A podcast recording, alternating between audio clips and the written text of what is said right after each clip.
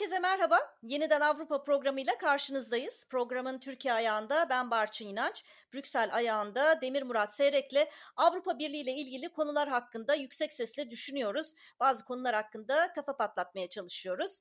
Ee, Murat selam. Merhaba, selam Brüksel'den. E, bu programın bu bölümünde e, dedik ki bu Avrupa Birliği'ndeki ülkelerin hepsi bize karşı mı? Hiç aralarında dost yok mu?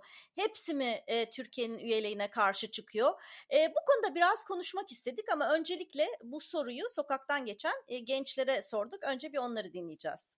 Valla bence vardı isimleri tam olarak bilmiyorum yani. Avrupa'da dostumuz tabii ki olabilir diye düşünüyorum ama aynı zamanda hani karşı çıkan insan ya devletlerde olacağı için aslında yani dostumuz vardır illaki. Ama Avrupa Birliği'ne girecek kadar yoktur bence. Evet. Çünkü hem gelişen e, Müslüman düşmanlığı, onun üstüne de şimdi Türkiye Osmanlı döneminden de kalma bir şekilde tüm ülkeler Türkiye'yi işgal etmek istiyor. E adam Türkiye ile ne kadar iyi olursa olsun içinde bir yukta Rusya hala sıcak denizlere inmek istiyor. Şimdi ne kadar Avrupa Birliği'ne girersen gir her şekilde dostun olacağı kadar onun 2-3 katı kadar da düşmanın olacak. Dostunuz illaki vardır Avrupa'da ama o kadar fazla olduğunu düşünmüyorum. Türkiye'nin Avrupa'da dostu olduğunu düşünmüyorum en azından dost seviyesinde.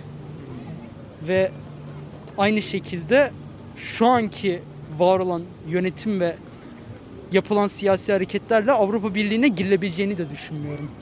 Ben Türkiye'nin çoğu zaman bir dostunun olduğunu da düşünmüyorum dünyada. İşte kendi Azerbaycan falan gibi dostlarımız var ama Avrupa Birliği'nde yok. Doğu Avrupa ülkeleri olabilir yani Bulgaristan, Romanya, şu Bosna Hersek tarafı muhtemelen orada olabilir. Bulundum bazılarında durumu yani sosyal yani yaşam bakımından pek iç açıcı değil. Yani fakirlik yine orada da var ama insan ahlakı açısından, diyeyim, refah açısından bir saygı farkı var yani ülkemizdekine göre etik açısından. Dost görünümlü ülkeler çoktur ama hakiki dost yoktur hiçbir zaman. Her ülke kendi çıkarlarını düşündüğü için dost gönüllüler. Herkes kendi herkese dost gönüllü. Türkiye Amerika'ya, Amerika Türkiye'ye. Bu iş böyledir. Siyaset politikada böyledir. Devletler arası, uluslararası siyaset budur yani.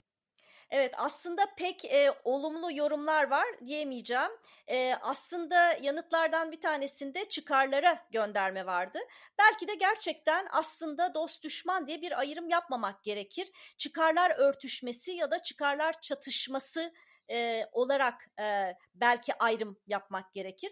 Avrupa Birliği'ne baktığımızda tabii bazı ülkelerle özellikle jeostratejik açıdan e, çıkar çatışması yaşadığımız durumlar oluyor. Örneğin bir Fransa ile işte Doğu Akdeniz'de hatta Afrika'da, Balkanlar'da zaman zaman e, nüfuz e, alanı üzerinden çıkar çatışması yaşayabiliyoruz. Ya da bir Almanya, Türkiye gibi büyük bir ülkenin Avrupa Birliği'ne girmesi durumunda Avrupa Birliği'nin dengesini e, kendi ağırlığıyla bozabileceğini düşünebiliyor. Ama onun dışında biraz daha hani hafif siklet diyebileceğim e, ve özellikle mesela kuzeydeki ülkeler onlarla özel olarak jeostratejik olarak bir çıkar çatışması yaşamıyoruz. Yani bir Danimarka gelip de ya ben Bulgaristan'da nüfuz alanımı genişletmek istiyorum ama bu Türkiye ile kafa kafaya geliyorum demiyor. Şimdi mesela o ülkelerde e, sosyal demokrasi e, tandansları da daha güçlü olduğu için onların verdiği öncelik daha çok demokrasi oluyor, insan hakları oluyor.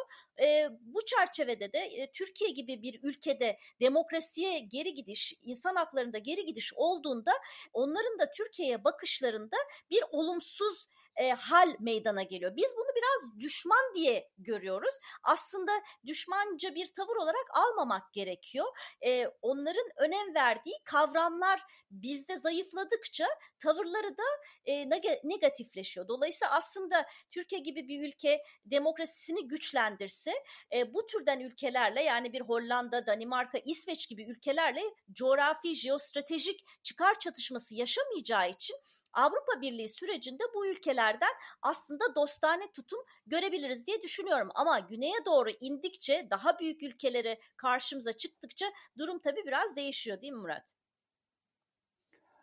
Evet yani tabii farklı aktörlere bakmamız gerekiyor ve olayı hani dost düşman kategorisinden çıkarıp hani ne anlamda iyi ilişkiler geliştirilebilir, ne anlamda geliştirilemez veya ne nedenlerle bazı ülkeler veya siyasi gruplar Türkiye'yi eleştiriyor veya seviyor.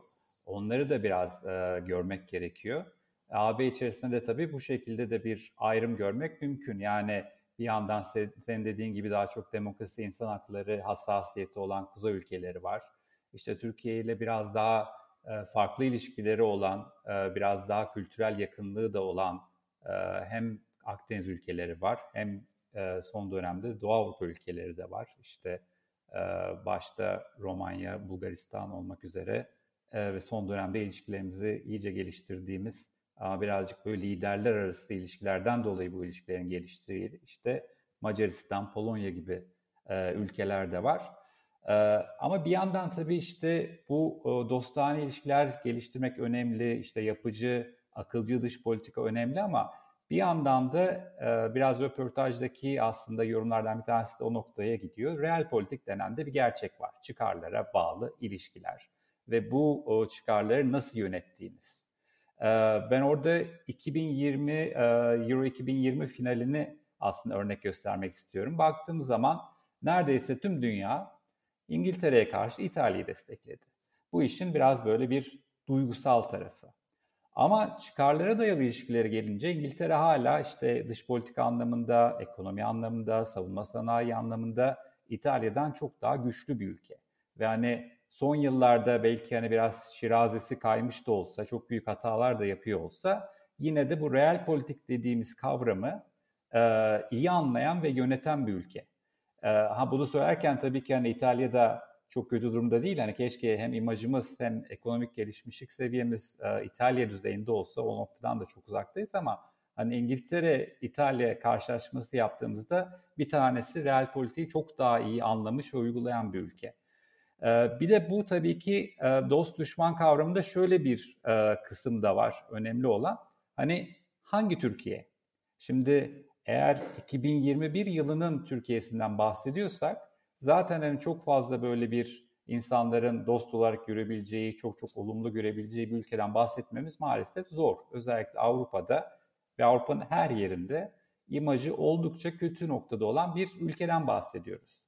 Ama 10-15 yıl geriye sardığımızda bu kaseti e, orada da bambaşka bir Türkiye imajı vardı. Yani Brüksel'de mesela genç profesyonel insanlar e, Londra, Barcelona, Amsterdam gibi görüyorlardı İstanbul'u. İşte keşke hani gitsek orada birkaç yıl çalışsak da öyle Brüksel'e gelsek diye görüyorlardı.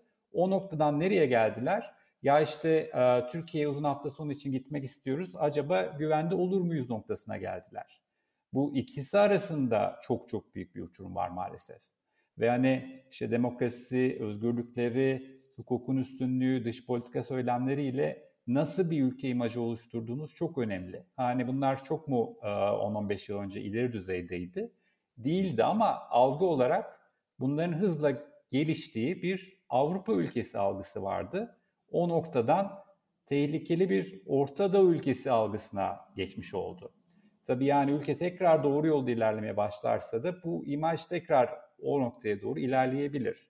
Ee, tabii bir de baktığımız zaman evet şu anda da AB ülkelerinden ilişkilerimiz iyi olan ülkeler var ama bu genelde hani ülkeler arası ilişkiler. Çok böyle bir toplum bazında karşılığı olmayan bir e, ilişkiden bahsediyoruz. İşte Macaristan, Polonya, İspanya, Malta, e, her ne kadar yeni hükümette sorunlar olsa da İtalya. Ancak bunlar ya liderler arasındaki bireysel ilişkilerden kaynaklanıyor ya da İspanya örneğinde olduğu gibi tamamen duygusal nedenlerden kaynaklanıyor. Çünkü Türkiye'nin İspanyol bankalarına çok büyük borcu var geri ödemesi gereken ve bu İspanyol ekonomisini bile krize sokabilecek boyutta. Bu nedenle iyi ilişkiler geliştirmek zorundalar. Bir de son olarak tabii işin siyasi e, bakış tarafı var. Sen de biraz belirttin. Yani ülkeler var ama siyasi gruplar da var ve farklı siyasi gruplar da Türkiye'yi farklı şekillerde görüyorlar. Yani şimdi baktığım zaman sosyal demokrat, liberal ve yeşil gruplar mesela Eskiden Türkiye en olumlu bakanlardı. Türkiye'nin AB üyeliğini en çok destekleyenlerdi. E, şu anda baktığımızda da en sert pozisyonda olanlar Türkiye'deki e, gelişmelerden ötürü. Şimdi bunları bir anda işte bunlar Türkiye karşıtı, bunlar Türkiye düşmanı kategorisini almak doğru bir yaklaşım değil, doğru bir analiz değil. Çünkü bunlar Türkiye doğru bir noktaya doğru ilerlemeye başlarsa büyük ihtimalle yine Türkiye'nin en önemli destekçileri olacaklar demokratikleşme anlamında. Ee, Hristiyan demokrat muhafazakar gruplara baktığımızda evet bunlarda bir Türkiye karşıtlığı var. Özellikle bunların daha böyle Fransız, Alman olanlarında tabii Türkiye'yi bir rakip olarak görmek e, kısmı da var. AB içerisinde istememe kısmı da var ama merkez sağ partilerin önemli bir kısmında bile e, 2000'li yıllarda Türkiye'ye olumlu bir bakış vardı. Türkiye karşıtı diyebileceğimiz gerçekten Türkiye düşmanı kavramının vücut bulduğu partilerde var elbette. İşte bunlar aşırı sol partiler, aşırı sağ partiler. Ee, bunlar eskiden de Türkiye'ye karşıydı. Şimdi de Türkiye'ye karşılar. Büyük ihtimalle gelecekte de Türkiye'ye karşı olacaklar. İş hani aşırı sağ popülizme gelince tabii bir e, Türkiye karşılığının yanına Müslüman karşıtlığı da ekleniyor. E, sen ne diyorsun bilmiyorum. Yani bu da tabii ki son yıllarda artan bir trend. Yani din vurgusu üzerinden e, Türkiye karşıtlığı ve hani Türkiye'nin geldiği noktada din vurgusuyla Türkiye'yi aslında eleştirmek değerler vurgusu yerine.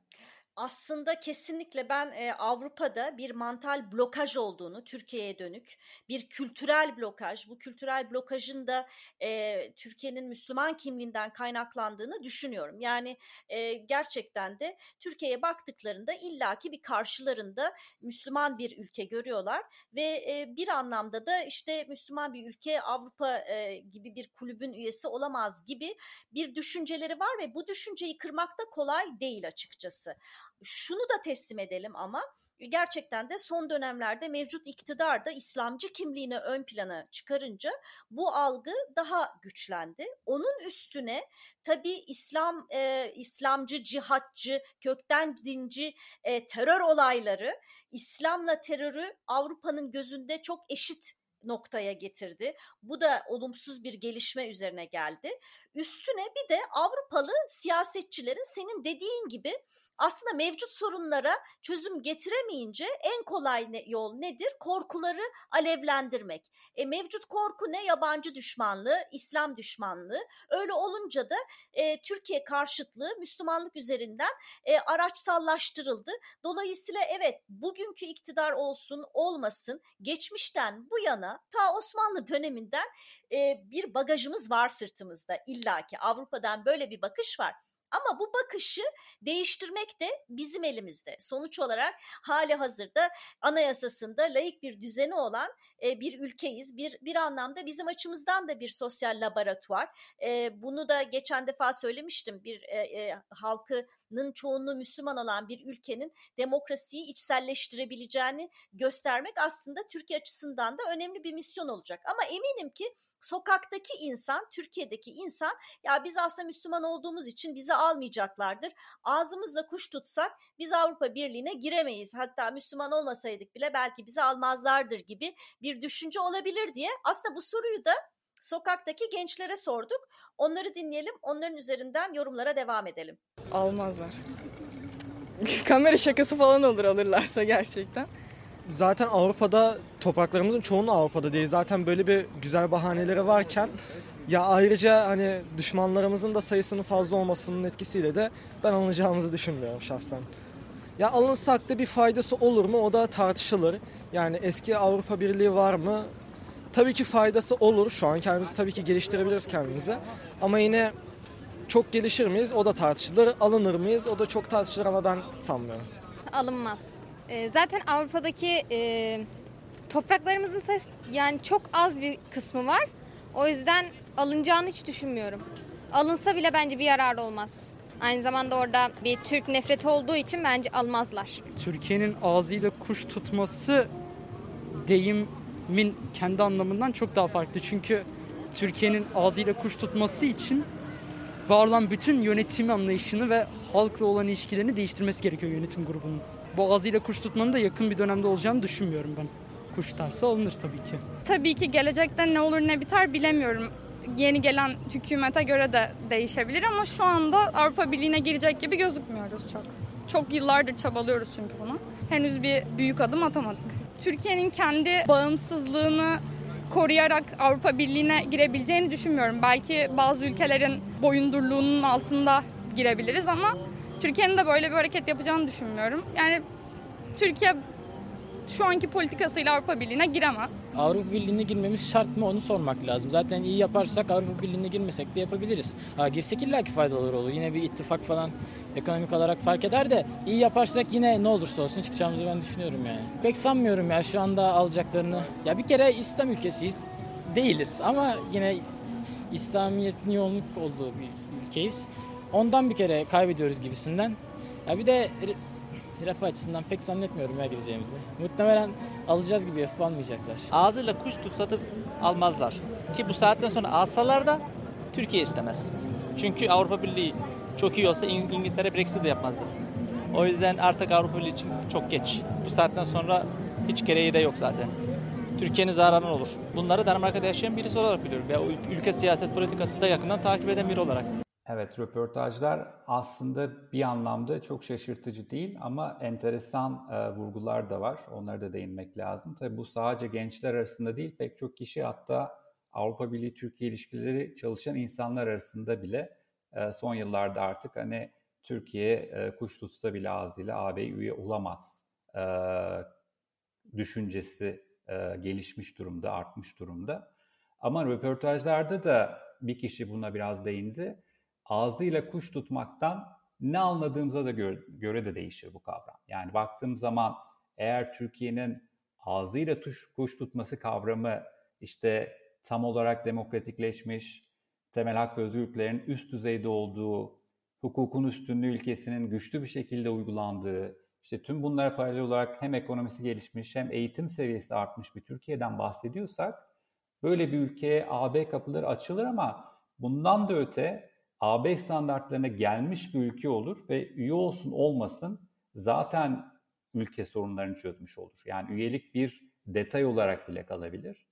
Ancak tabii önemli olan bu ivmeyi yakalayabilmek. Yani hoşumuza gitse de gitmese de AB süreci ve AB çıpası dediğimiz kavramlar hayatımızdan çıkınca bir anda her şey tersine ilerlemeye başladı Türkiye'de bu AB çıpası olmadan iş dinamikler Türkiye'yi geri götürüyor maalesef. Yani dendi ki işte Kopenhag kriterlerini Ankara kriterleri yapıp yolumuza devam ederiz. Ama Ankara kriterleri Türkiye'ye bir yere taşımıyormuş. Bunu da görmüş olduk. Ee, ve buradan bir geri dönüş olacaksa yine Kopenhag kriterleri diye hor görülen kriterler sayesinde olacak. Yani bu e, tam üyelik getirir, getirmez bunlar bambaşka tartışmalar ama yani ülkeler bazında bakınca elbette Türkiye'yi AB içerisinde istemeyen, işte rakip gören, e, dengeleri değiştirebilecek bir ülke olarak gören, hatta AB'yi derinden sarsabilecek bir ülke olarak görenler var. İşte Türkiye'nin nüfusu baktığımız zaman Almanya'yı yakalamak üzere ve geçecek. E, bu şekilde AB'ye üye olduğu zaman en büyük ülke olacak. Tabii hani Almanya ve Fransa açısından çok kabullenmesi kolay noktalarda değil. Ama e, Türkiye zaten o noktaya gelebilirse bence zaten farklı faktörler rol oynayacak. Yani bunlardan bir tanesi nasıl bir AB olacak o tarihte?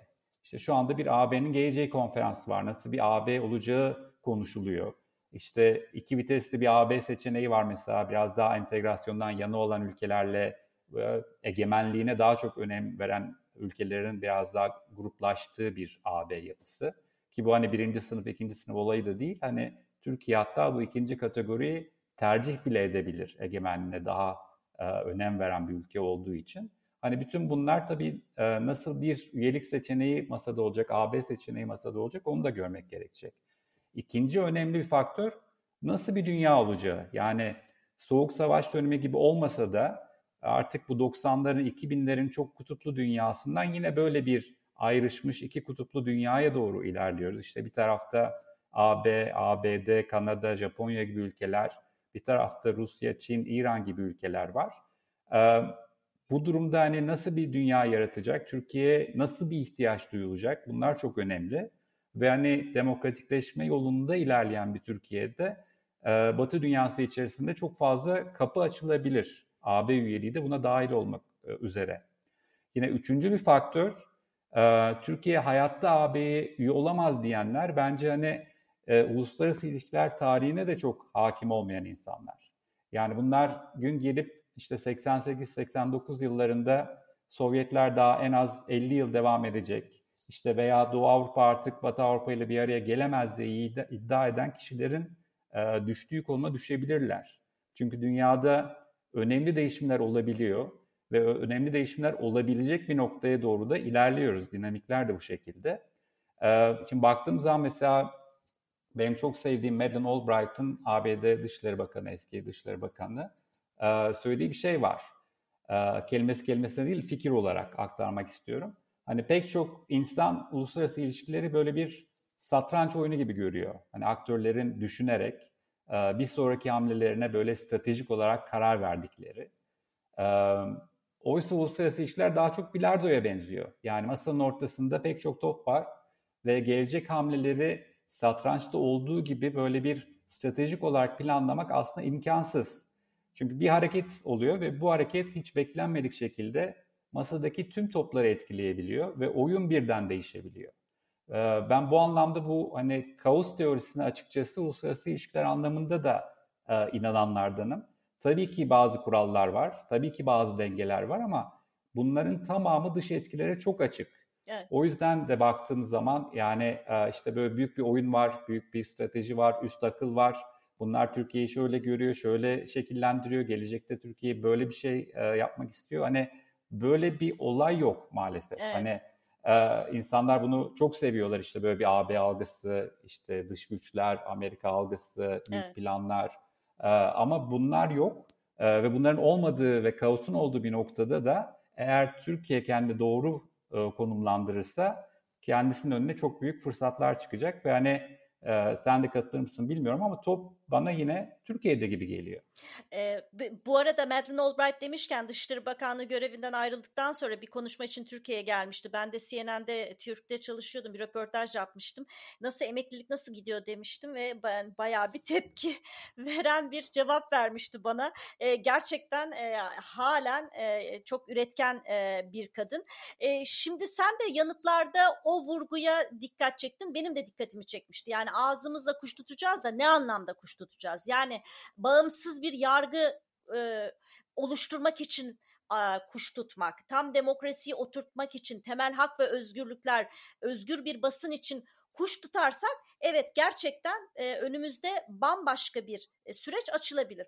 Ancak ben tabii ki e, yine de Türkiye e, tam anlamıyla Kopenhag kriterlerini e, benimsese ve uygulasa kağıt üzerinde kalmadan o anlamda da ciddi e, engellerle karşılaşacağımız konusunda en ufak bir şüphem yok. Özellikle Fransa-Almanya ikilisinden çok büyük zorluklar geleceğini düşünüyorum. Hatta belki demin bahsettiğim e, daha e, orta küçük sikletteki ülkeler de e, karşı çıkabilir. Ama işte bu noktada Türkiye'nin yapması gereken yine çıkarlar bazında Avrupa Birliği'nin içine girmiş bir Türkiye'nin tam demokratik evrensel değerleri içselleştirmiş bir Türkiye'nin Avrupa Birliği içine girmesinin Avrupa Birliği'nin önümüzdeki dönemde karşılaşacağı sınamaların üzerinden daha kolay geleceği mesajını vermesi gerektiğini düşünüyorum. Avrupa Birliği henüz bunun ayrımına varmış değil. Şu anda Türkiye'yi bir tampon bölge gibi görüyor ve sorunları halının altına silkelemekle meşgul.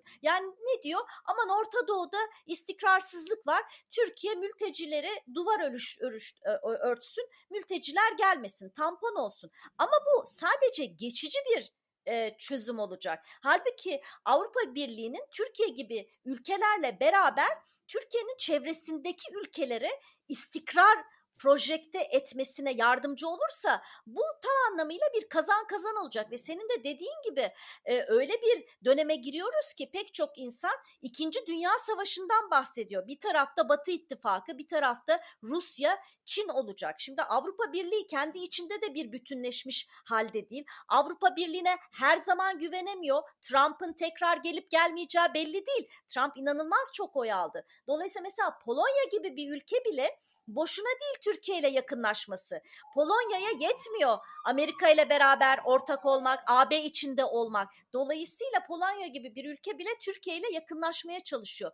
Yani Demek istiyorum ki eğer Türkiye kendisini Avrupa Birliği'ne de daha doğru mesajlarla anlatırsa Avrupa Birliği'nin kendi jeostratejik çıkarları da zaten Türkiye gibi bir ülkeyi e, içinde görüp onunla güçlenmeyi tercih edebilir. Ama tabii ki senin de dediğin gibi her şeyden önce bu süreç içinde kalmamız önemli. Benim de arkadaşlarımla çok tartıştığım bir konu. İşte biz kendi kendimize demokratikleşebiliriz. Olmuyor. Avrupa Birliği'nin kendi ülkeleri bile kendi başlarına demokratikleşmiş değiller. E, hala da birbirlerine demokratikleşme konusunda zorlamaya çalışıyorlar. E, geçmişte e, İtalya, İspanya Büyükelçisiyle konuşuyordum. Bana biz çok maço bir ülkeydik. Biz ne zaman ki Avrupa Birliği'ne üye olduk o zaman bizim kültürümüz, maço kültürümüz de değişti. Yunanistan'dan İrlanda'sına aslında Avrupa Birliği'ndeki ülkelerin hemen hepsi Avrupa Birliği süreci çerçevesinde demokrasilerini konsolide, konsolide ettiler. Dolayısıyla bu süreç de çok önemli. Ee, eğer bir gün üye olalım mı olmayalım mı diye o e, soru karşımıza gelirse onu da o zaman düşünürüz ama en azından bu sürece doğru e, gitmekte ve o, o çıpayı sağlam tutmakta yarar var diyorum ve bu seferlikte programı yavaştan toparlayalım diyorum Murat. Evet ve bu programla aslında kısa bir yaz tatiline de giriyoruz. Ağustos ayında program yapmayacağız. O yüzden de tüm izleyicilere güzel bir yaz geçirmelerini diliyorum ve sonbaharda görüşmek üzere. Yeniden görüşmek üzere, hoşçakalın.